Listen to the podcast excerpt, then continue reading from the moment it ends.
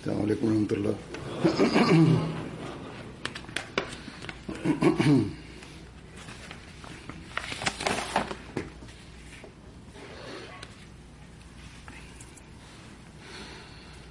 أشهد أن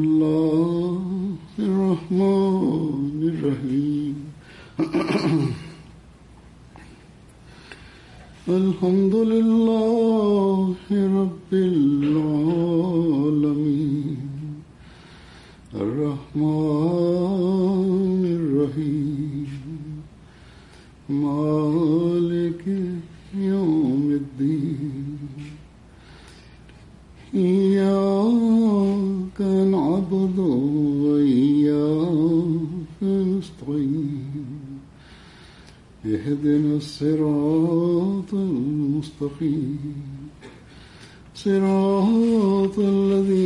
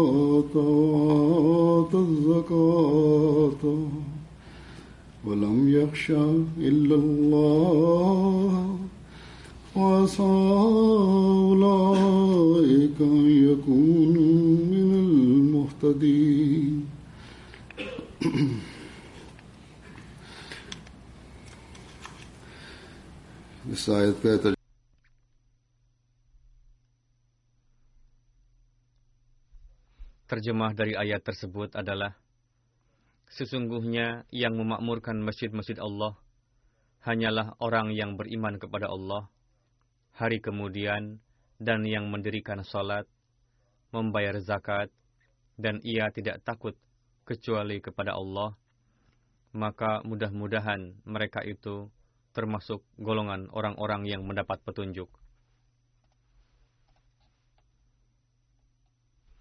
Alhamdulillah Allah Ta'ala telah memberikan taufik kepada kita untuk dapat membangun masjid pertama di kota ini dan pada hari ini telah diresmikan. Bangunan duniawi atau bangunan yang dibangun guna meraih keuntungan duniawi dalam meresmikannya sesuai dengan tradisi dunia, khususnya di negeri-negeri ini dan pada umumnya di seluruh dunia, mereka menzahirkan kebahagiaan yang sifatnya duniawi. Setelah itu, mereka mengumumkan besarnya keuntungan yang akan didapat dari bangunan tersebut. Namun, ketika kita meresmikan suatu masjid, ketika kita membangun masjid, disertai dengan pemikiran bahwa kita ingin meraih keridaan Allah Ta'ala dan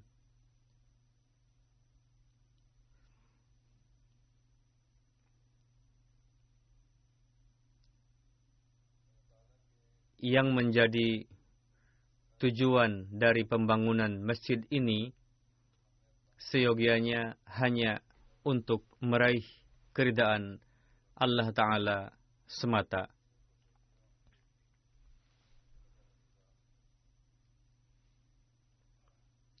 Untuk meraih keridaan Allah Ta'ala adalah penting bagi kita untuk mengamalkan apa-apa yang Allah perintahkan untuk mengamalkannya. Di antaranya yang pertama dan utama adalah melaksanakan hak untuk beribadah kepada Allah Ta'ala dan melaksanakannya dengan cara seperti yang telah Allah ajarkan kepada kita. Ayat yang saya tilawatkan tadi, sebagaimana terjemahannya pun telah dibacakan, yakni Allah Ta'ala memberitahukan kepada kita bahwa apa yang siogianya menjadi tujuan ketika membangun masjid, atau siapakah orang yang melaksanakan hak dalam membangun masjid. Mereka adalah orang-orang yang senantiasa berpikir untuk memakmurkannya. Mereka yang selalu berpikir untuk menjaga kondisinya tetap baik. Mereka yang beriman kepada Allah Ta'ala dan hari akhir. Semua orang menyatakan bahwa kami beriman kepada Allah Ta'ala dan hari akhir. Namun Allah Ta'ala berfirman bahwa perlu juga ada praktek nyata dari itu. Dan itu akan terwujud ketika menampilkan contoh amalan dari iqamatis salat apa ikomati salat itu dan bagaimana praktek nyatanya.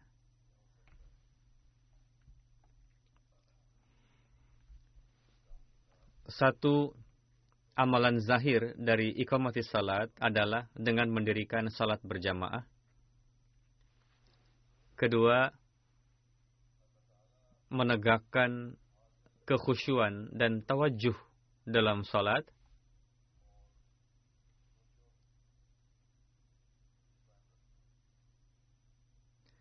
Itulah yang kita ketahui dari sabda-sabda dan tafsir Hadrat Masih Maud alaihi salam. Jadi, orang yang menegakkan salat secara hakiki adalah mereka yang terbiasa salat berjamaah dan salat dengan mengarahkan segala perhatiannya murni kepada Allah semata. Salat dengan diiringi doa istighfar, dan penuh tawajuh.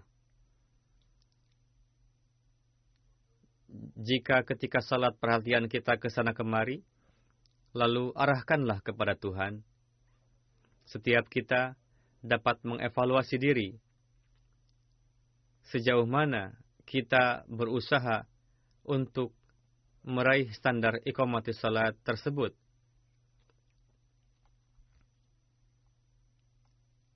dalam dunia yang penuh kebendaan ini, kebanyakan pertama, kebanyakan manusia tidak menaruh perhatian pada sholat berjamaah. Jikapun datang ke masjid, perhatiannya tidak tertuju untuk salat fardu ataupun sunat yang merupakan hak salat.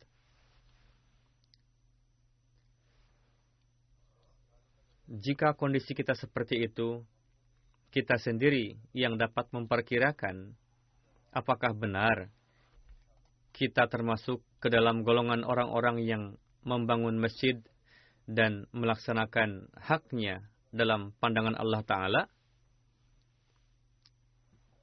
Lalu bersabda, membayar zakat, berkorban harta demi agama, dan untuk kebaikan makhluk Allah Ta'ala, dan melaksanakan kewajiban kepadanya mereka pun berkorban harta.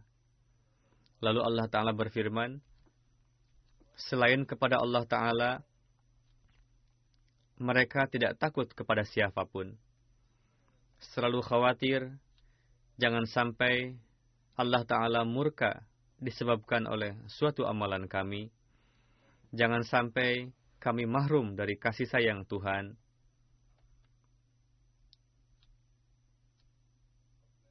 Beramal sesuai dengan petunjuk, senantiasa memperhatikan hukum-hukum yang Allah Ta'ala perintahkan kepada setiap muslim hakiki dan apa yang diterangkan dalam Al-Quran oleh Allah Ta'ala.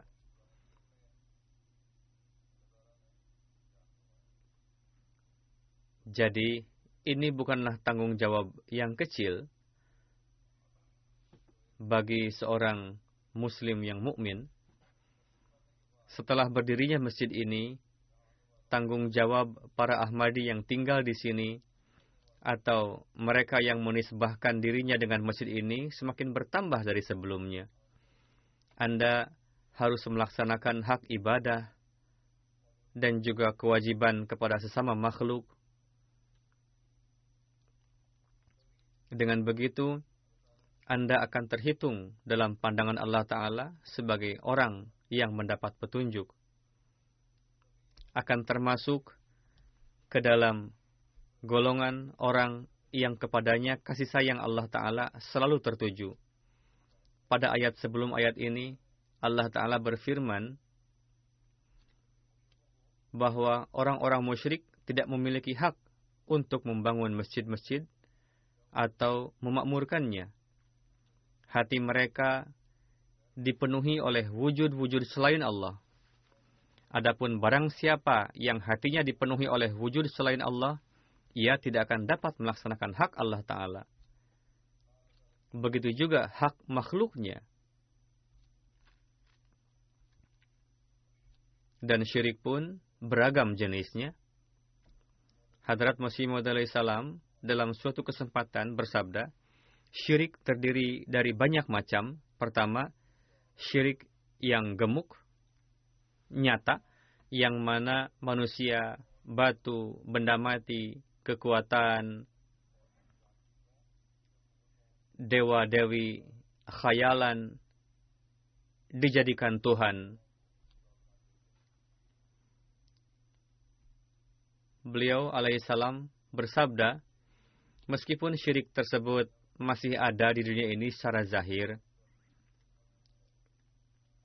namun pada zaman ini sedemikian rupa dipenuhi cahaya dan pendidikan sehingga akal manusia mulai memandang syirik jenis tersebut dengan pandangan kebencian. Meskipun termasuk syirik, namun pendidikan telah membuat akal manusia layak sehingga tidak mengakui bahwa patung, dewa, atau berhala dapat berbuat sesuatu untuk kita. Namun, ada syirik jenis lainnya yang berdampak seperti racun secara tersembunyi dan pada zaman ini semakin terus meningkat yakni sama sekali tidak tersisa lagi rasa percaya dan yakin kepada Tuhan. Beliau alaihissalam menjelaskan hal tersebut bahwa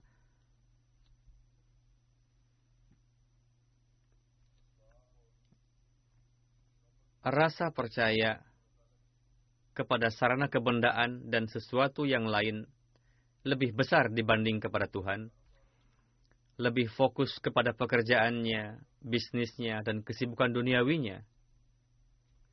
Begitu juga, tidak ada perhatian kepada salat dan memakmurkan masjid. Alhasil, kita harus berdoa kepada Allah Ta'ala dengan segala kerendahan hati, mintalah. Ya Tuhan, jadikanlah kami mukmin yang sempurna, karena untuk menjadi mukmin pun bergantung kepada karunia ilahi. Untuk itu, dengan meminta kepadanya lah makom tersebut dapat diraih.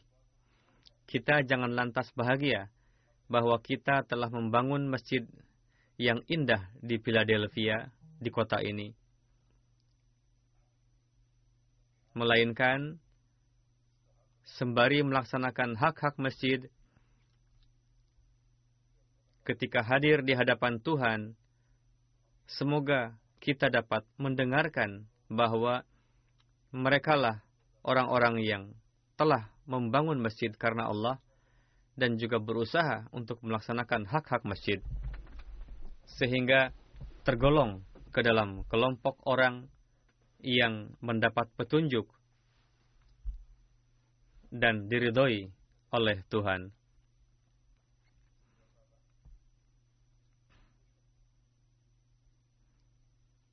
Walhasil, kita harus berusaha untuk menimbulkan pemikiran tersebut. Jika pemikiran itu ada dan berupaya,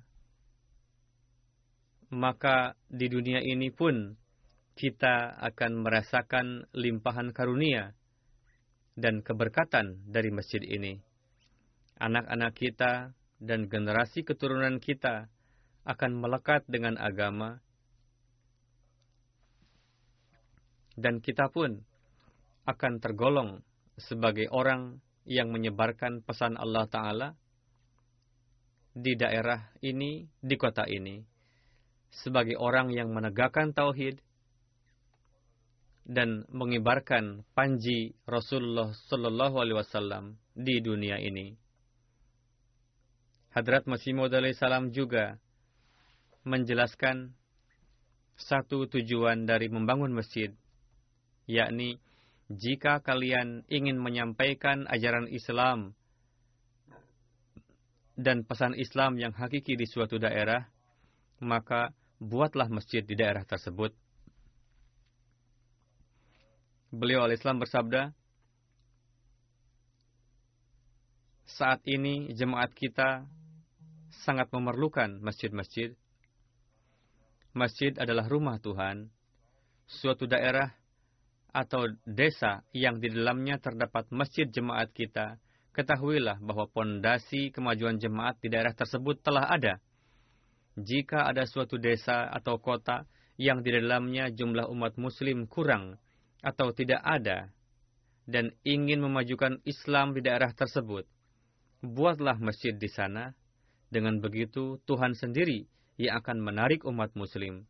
Namun, tidak hanya berdiri masjid saja, melainkan syaratnya adalah mendirikan masjid tersebut disertai dengan niat yang ikhlas. Buatlah masjid dengan niat ikhlas, bukan untuk tujuan pamer. Bersabda, bangunlah dengan niat karena Allah semata, yakni pembangunan masjid hendaknya diniatkan semata-mata hanya karena Allah.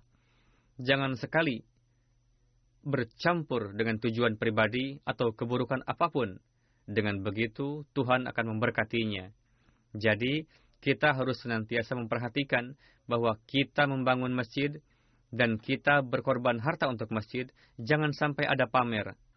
Melainkan harus disertai niat bahwa jika masjid berdiri nanti, maka kami akan melaksanakan hak ibadah kepada Allah Ta'ala, sehingga anak keturunan kami pun akan terjaga dan melekat dengan agama. Jadi, seiring dengan membangun dan memakmurkan masjid, bertambah satu lagi tanggung jawab bagi para Ahmadi di sini untuk menjadikan masjid ini sebagai sarana untuk tabligh Islam di kota ini. Menurut info, bahwa di kota ini jumlah masjid atau pusat-pusat Islam sebanyak 47 buah namun masjid kita ini adalah masjid pertama yang dibangun secara resmi sebagai masjid. Walhasil, ketika masjid kita ini dibangun di kota ini resmi sebagai masjid, bukanlah hanya untuk memberitahukan kepada orang-orang bahwa bentuk masjid umat muslim seperti ini, melainkan untuk mengabarkan bahwa dari masjid ini akan memancar keindahan Islam, dan wajah asli ajaran Islam, cinta damai di hadapan dunia. Kamilah yang menyebarkan pesan Islam yang hakiki kepada dunia, disertai dengan doa dan ibadah. Dan sekarang di sini kami akan menyebarkannya lebih dari sebelumnya dengan perantaraan amalan nyata kami. Kami juga akan meningkatkan jumlah penduduk Ahmadi Muslim dengan menampilkan corak amalan ajaran Islam di daerah ini. Namun, saya mendapatkan laporan bahwa rumah para Ahmadi di sini pada umumnya berjarak jauh dari masjid, kecuali satu dua rumah saja. Saya sudah berbincang dengan Amir di sini, beliau menyampaikan bahwa lahan tanah masjid cukup luas di atas tanah, lahan yang luas, dan di atas lahan tersebut kita bisa mendapatkan izin untuk membangun. Jika di atas lahan ini bisa dibangun flat, rumah, atau para Ahmadi mendapatkan izin untuk membangun, para Ahmadi bisa tinggal di dekat masjid. Menurut hemat saya, usulan ini baik, perlu untuk direnungkan. Jika usulan ini bisa dilaksanakan, seyogianya diupayakan supaya di sini para Ahmadi membuat rumah dan tinggal di kawasan ini. Jika para Ahmadi dapat menetap di sini dan disertai dengan niat untuk memakmurkan masjid dan menyampaikan ajaran Islam yang hakiki, maka Allah Ta'ala akan memberkati niat tersebut dan insya Allah Ta'ala hal ini akan menjadi penyebab bertambahnya warga Ahmadi. Sejarah memberitahukan kepada kita bahwa pada tahun 1920 ketika Hadrat Mufti Muhammad Sadiq Sahib datang di Amerika sebagai mubalik, beliau tiba di pelabuhan Philadelphia. Namun saat itu beliau tidak diizinkan untuk masuk ke dalam negeri. Beliau dikurung di dalam sebuah rumah. Dalam penjara tersebut ada juga narapidana lainnya. Berkat tablik beliau, dalam jangka dua bulan, 15 narapidana lainnya bayat masuk Islam. Seiring dengan tablik, beliau pun menampilkan contoh amalan, ketakwaan, dan doa-doa. Ini pun merupakan hal yang penting ketika tablik. Menurut informasi bahwa selama beliau menetap di sini telah bayat lima atau enam ribu orang ke dalam jemaat. Pada saat itu, Hadrat Muslim Ma'ud bersabda, Jika jumlah bayat seperti ini, maka dalam hitungan puluhan tahun saja, jumlah Ahmadi bisa mencapai ratusan ribu orang. Walhasil, target tersebut tidak dapat tercapai apa pun hambatan atau keadaan saat itu atau disebabkan oleh kelemahan kita,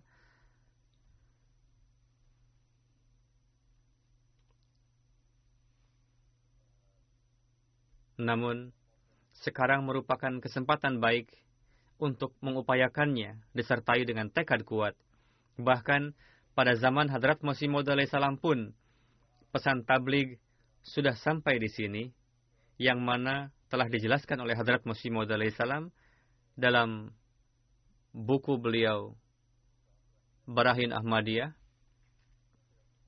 Beliau bersabda, sebagaimana di negeri-negeri ini banyak orang barat yang memuji jemaat ini, mereka menzahirkan bahwa kita benar-benar sependapat dengan ajaran jemaat Ahmadiyah. sebagaimana seorang Dr. Baker yang namanya E. George Baker atau Baker nomor 404 Susquehanna Avenue Philadelphia, Amerika. Setelah membaca nama saya dan keterangan berkenaan dengan saya, beliau menulis dalam suratnya, mengatakan, saya sangat berpendapat dengan pemikiran imam Anda. Beliau telah mempersembahkan nama Islam dengan wajah yang benar, seperti yang telah ditampilkan oleh Hadrat Rasulullah Sallallahu Alaihi Wasallam. Kemudian Hadrat Mufti Muhammad Sadiq Sahib dalam sebuah laporannya menulis, saya yang lemah, penulis, telah masuk di negeri Amerika ini dalam masa yang singkat, meskipun menghadapi berbagai hambatan dan permasalahan dari pihak orang-orang Kristen fanatis, mendapatkan keberhasilan. Alhamdulillah.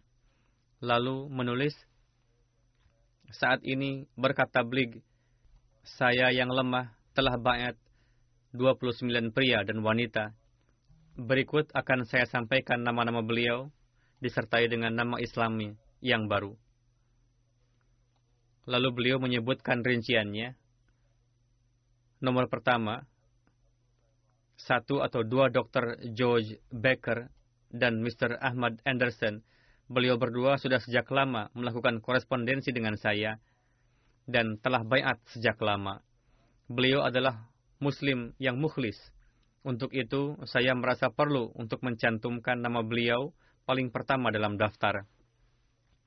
Seperti yang saya katakan, dijelaskan juga berkenaan dengan orang lain. Saya dengar saat ini di Philadelphia telah dicari kuburan Dr. Baker. Beliau wafat pada tahun 18 dan dimakamkan di sini. Dalam hal ini, jemaat telah masuk ke negeri ini lebih kurang 100 tahun lalu.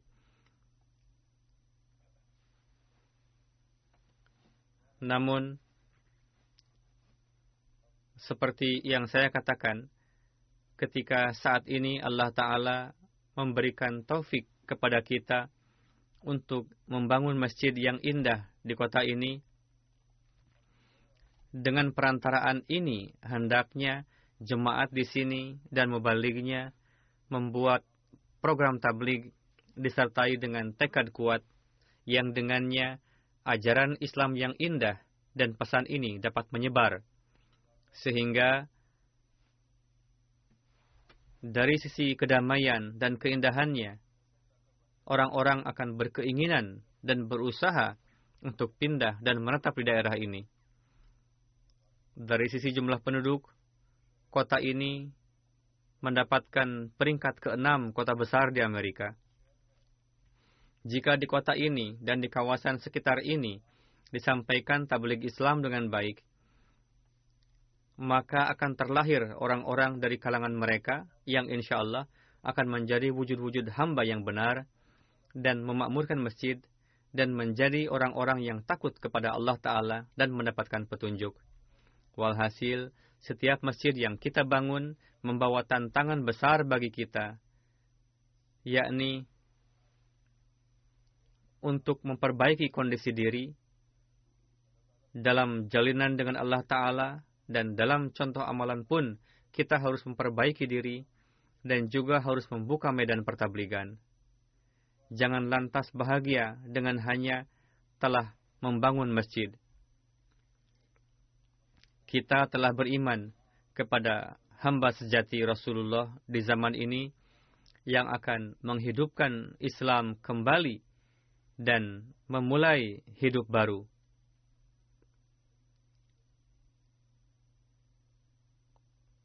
beliau alaihi salam bertugas untuk menghilangkan segala kesalahpahaman dari benak dunia yang telah timbul berkenaan dengan Islam, apakah timbul dengan perantaraan non-muslim, ataukah yang timbul dari tafsir keliru dari orang-orang yang menyebut dirinya ulama. Sekarang ini merupakan tugas para pengikut Hadrat Masih Maud salam. Dari sisi ini, maksimalkanlah segala upaya dan kapasitas. Sampaikanlah kondisi diri dan ibadah-ibadah kepada standar yang dalam pandangan Tuhan layak untuk diterima. Yang berkenaan dengan itu, Hadrat Masih Maud salam telah menekankan kepada kita berkali-kali. Dana yang dikeluarkan untuk pembangunan masjid ini menurut laporan yang sampai kepada saya adalah 8,1 juta dolar. Sepertiganya adalah dari jemaat. Rincian selebihnya akan saya sampaikan nanti. Bahkan sebagiannya dibantu oleh Markas Nasional. Namun, pengeluaran dana sebesar 8,1 juta itu akan berfaedah jika kita dapat memenuhi tujuannya. Meskipun para Ahmadi tinggal jauh dari masjid ini, jika saat ini para Ahmadi jauh tinggal jauh dari sini, siapa pun yang tinggal di kota ini berusahalah untuk memakmurkan lima waktu salat di masjid. Hadrat Masih Maud salam pernah bersabda, perhiasan yang sebenarnya dari masjid bukanlah dengan bangunannya, melainkan dengan para jamaah salatnya yang mendirikan salat dengan keikhlasan. Jika tidak, semua masjid ini akan kosong. Pada zaman itu masjid kosong dan masjid-masjid yang saat ini ramai pun di dalamnya teriakan-teriakan para ulama yang salah arah yang telah menjadikan masjid sebagai tempat kekacauan alih-alih kedamaian. Beliau bersabda, Masjid Rasulullah saat itu kecil saja. Atapnya dibuat dari pelapah korma. Dan jika hujan, air menetes. Namun, betapa hebatnya kegiatan yang telah dilakukan di dalamnya. Keramaian masjid adalah dengan para jamaahnya. Berkenaan dengan masjid, ada perintah supaya dibangun untuk ketakwaan. Jadi, jika kita salat di dalamnya dengan keikhlasan dan memakmurkan masjid ini dengan melangkah di atas ketakwaan, maka ibadah-ibadah kita pun akan diterima dan tablik Islam di kalangan non-muslim akan terlaksana dengan baik. Hadrat Rasulullah SAW pernah bersabda, Barang siapa yang masuk ke dalam masjid, disertai niat untuk mempelajari kebaikan, maka orang tersebut akan terhitung seperti orang yang jihad di jalan Allah. Inilah tujuan dari muslim hakiki, saat ini Islam dicoreng namanya, bahwa Islam mengajarkan jihad dengan pedang, dan amalan sebagian umat muslim pun memberikan andil dalam nama buruk tersebut. Namun, tugas seorang mukmin hakiki adalah untuk mempelajari kebaikan dan mengamalkannya. Sebarkanlah kebaikan dengan begitu seolah-olah dia tengah berjihad. Jihad seperti ini merupakan tugas kita para Ahmadi pada masa ini. Hadrat Masih Maud salam berkali-kali menekankan kepada kita untuk melangkah di atas jalan kebaikan dan takwa. Sebagaimana beliau alaihissalam bersabda, Dengarkanlah dengan seksama wasiat tersebut, yakni barang siapa yang masuk ke dalam jemaat ini untuk menciptakan jalinan ketaatan dan kesetiaan dan tujuannya hanya semata-mata supaya sampai pada derajat tinggi akhlak dan perangai mulia juga dalam ketakwaan sehingga kefasadan, kejahatan dan perbuatan buruk tidak dapat mendekatinya. Disiplin mendirikan salat lima waktu, tidak berkata dusta, tidak menyinggung hati orang lain dengan ucapannya, tidak menyakiti, tidak terjerumus dalam keburukan apa pun, dan tidak sedikit pun terfikir di dalam hatinya untuk melakukan kejahatan, aniaya, kefasadan, dan kekisruhan apa pun. Bersabda, walhasil, dia tidak melakukan berbagai jenis dosa maksiat, pelanggaran, perbuatan, dan ucapan buruk dan berbagai jenis keburukan dan menjauhi segala gejolak hawa nafsu dan perbuatan yang sia-sia lalu menjadi hamba Tuhan yang berhati suci dan merasa cukup dan tidak tersisa sedikit pun sisa kekotoran yang beracun di dalam wujudnya yang menjadi targetnya adalah menebar simpati kepada segenap umat manusia dan takut kepada Allah Ta'ala. Juga menyelamatkan tangannya, hatinya, dan fikirannya dari setiap ketidaksucian.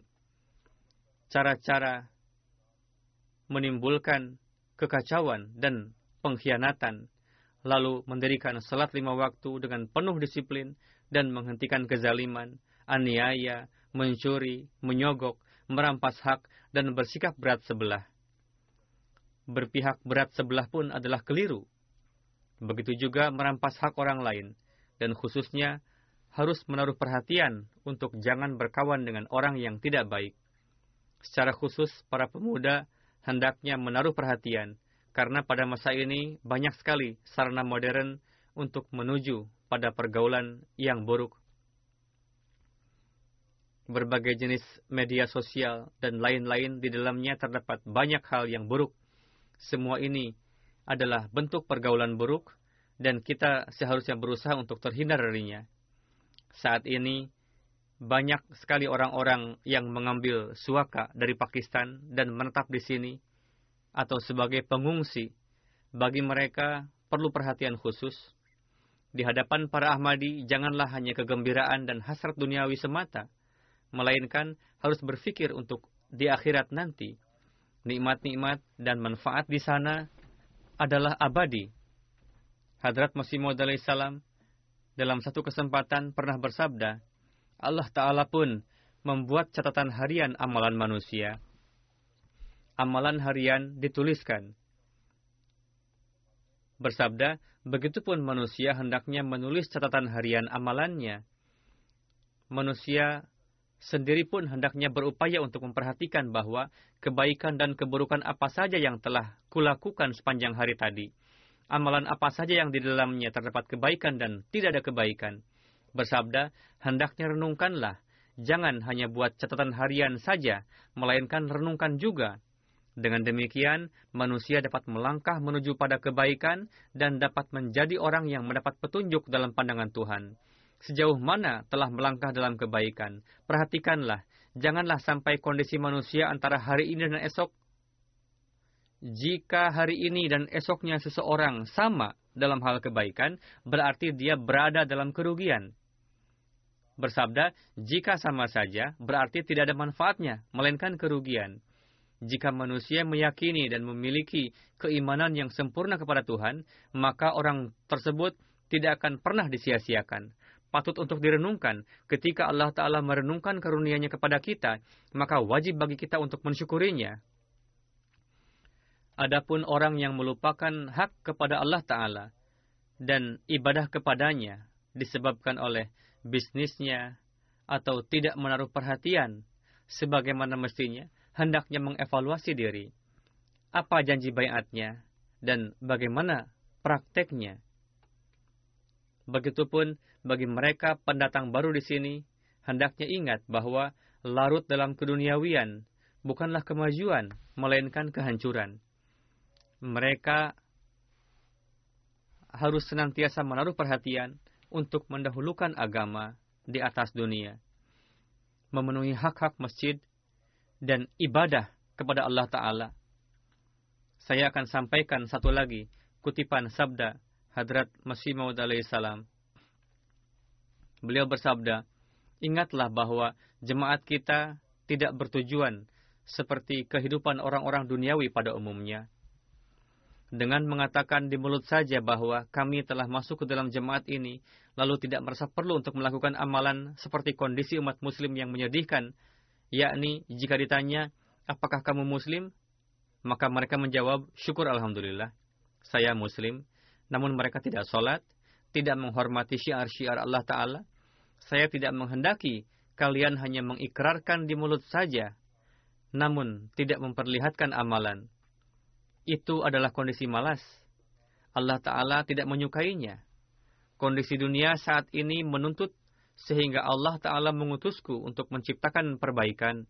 Jadi, jika ada orang yang telah menjalin hubungan denganku, namun tidak mengislah dirinya, dan tidak meningkatkan potensi amalannya, bahkan menganggap ucapan di mulut cukup, seolah-olah dengan amalannya, dia tidak memerlukanku kemajuan potensi amalan seperti yang telah dijelaskan, yakni memenuhi hak Allah Ta'ala dan ibadah kepadanya dan kepada makhluknya. Menyampaikan pesan Allah Ta'ala kepada dunia. Bersabda, jika kalian ingin membuktikan dengan amalan bahwa kedatanganku ini tidak berguna, lantas apa artinya menjalin hubungan denganku? Jika kalian menjalin hubungan denganku, maka penuhilah apa yang menjadi tujuanku, yakni perhatikanlah keikhlasan dan kesetiaan kalian kepada Allah Ta'ala. Amalkanlah ajaran Al-Quran seperti yang telah dicontohkan oleh Rasulullah. Pelajarilah kehendak sebenarnya dari Al-Quran dan amalkanlah. Janganlah hanya mencukupkan pada ucapan saja di hadapan Tuhan, namun tidak dijumpai amalan dan perbuatan. Ingatlah bahwa jemaat yang ingin Allah Ta'ala dirikan ini tidak akan dapat hidup tanpa ada amalan. Inilah jemaat yang agung, yang mana persiapannya telah dilakukan sejak dari zaman Adam. Tidak ada satupun nabi yang datang ke dunia ini yang tidak mengabarkan pendakwaan ini. Jadi, hargailah itu dengan membuktikan bahwa kalianlah yang merupakan jamaah yang benar. Walhasil, ini bukanlah pekerjaan yang mudah. Perlu adanya perhatian khusus untuk hal tersebut. Harus senantiasa diingat bahwa dunia dan harta kekayaan dunia bukanlah jaminan untuk keberlangsungan anak keturunan kita. Menja melainkan jalinan dengan Allah Ta'ala lah yang menjadi jaminan keberlangsungan untuk meraih karunia dan rahmat Allah Ta'ala di dunia dan di akhirat. Melaksanakan hukum-hukum Allah Ta'ala lah yang merupakan jaminan keberlangsungan. Semoga Allah Ta'ala memberikan taufik kepada kita semua untuk mengarungi hidup sesuai dengan itu. Sebagaimana biasanya ketika peresmian masjid saya selalu menyampaikan sedikit rincian perihal masjid yang saya yang baru dibangun. Untuk itu akan saya sampaikan tanah lahan untuk masjid tersebut dibeli pada tahun 2007. Sekitar enam tahun kemudian, yakni tahun 2013 pengerjaannya dimulai. Di tengah-tengahnya ada beberapa kendala yang jais atau tidak jais, sehingga menyebabkan pembangunan masjid baru selesai tahun ini sebagaimana telah saya katakan, telah menghabiskan biaya 8,1 juta dolar, yang mana jemaat Philadelphia sendiri menyumbangkan dana sebesar 2.435.000 dolar lebih sedikit. Jemaat-jemaat Amerika lainnya menyumbangkan dana sebesar 1.240.000 dolar dan Markaz Nasional menyumbangkan 4.470.000 dolar lebih. Sekitar lebih dari setengahnya sumbangan dari Markas Nasional. Pada awalnya hanya dibeli dua ekar tanah, kemudian dibeli lagi tambahan satu ekar.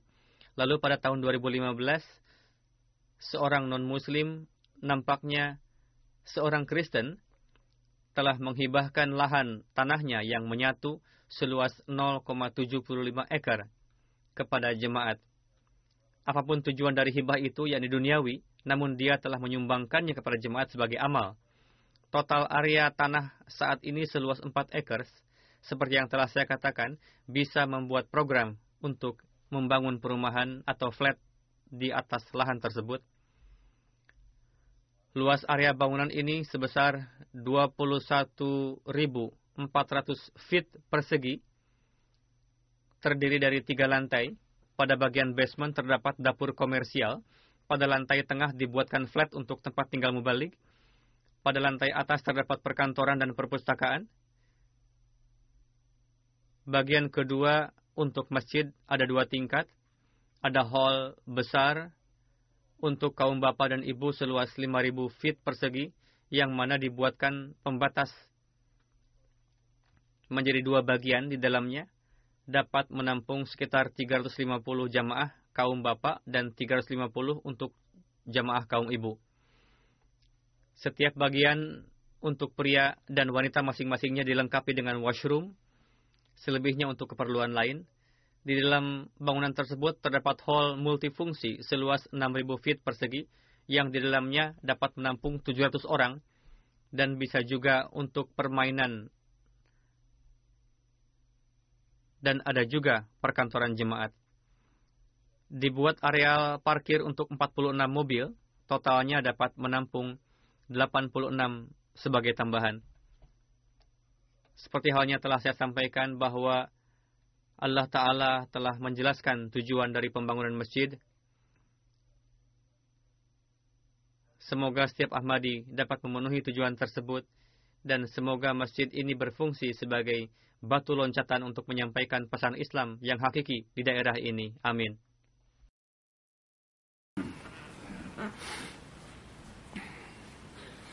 Alhamdulillah الحمد لله نحمده ونستعينه ونستغفره ونؤمن به ونتوكل عليه ونعوذ بالله من شرور أنفسنا ومن سيئات أعمالنا. من يهده الله فلا مضل له ومن يضلل فلا هادي له. ونشهد أن لا إله إلا الله ونشهد أن محمدا عبده ورسوله. عباد الله رحمكم الله. إن الله يأمر بالعدل واللسان وإيتاء ذي القربى وينهى عن الفحشاء والمنكر والبغي يعظكم لعلكم تذكرون. اذكروا الله يذكركم وادعوه يستجب لكم ولذكر الله أكبر.